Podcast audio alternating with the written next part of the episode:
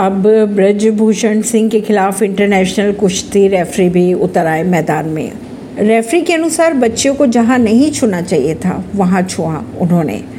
कुश्ती खिलाड़ियों के आरोपों को लेकर इंटरनेशनल रेफरी जगबीर सिंह ने कहा कि वे खिलाड़ियों के साथ हुए अभद्र व्यवहार के साक्षी है। जगबीर सिंह ने यह भी कहा कि वो इसलिए चुप रही क्योंकि खिलाड़ियों की तरफ़ से कोई शिकायत नहीं की गई थी। उन्होंने ये भी कहा कि बच्चों को जहाँ नहीं छूना चाहिए था, वहाँ भी छुआ गया। विपक्षी गठबंधन के मुद्दे पर बोले एच डी देवेगौड़ा, मुझे एक पार्टी ऐसी दिखाओ जो भाजपा से जुड़ी ना हो। पूर्व पीएम रहे एच डी देवेगौड़ा ने विपक्षी गठबंधन को लेकर बयान दिए। उन्होंने कहा कि क्या देश में ऐसी कोई पार्टी है जिसका भाजपा से प्रत्यक्ष अप्रत्यक्ष रूप से कोई संबंध ना हो। ऐसी ही खबरों को जानने के लिए जुड़े रहिए जनता श्रेष्ठता पॉडकास्ट से। परवीन दिल्ली से।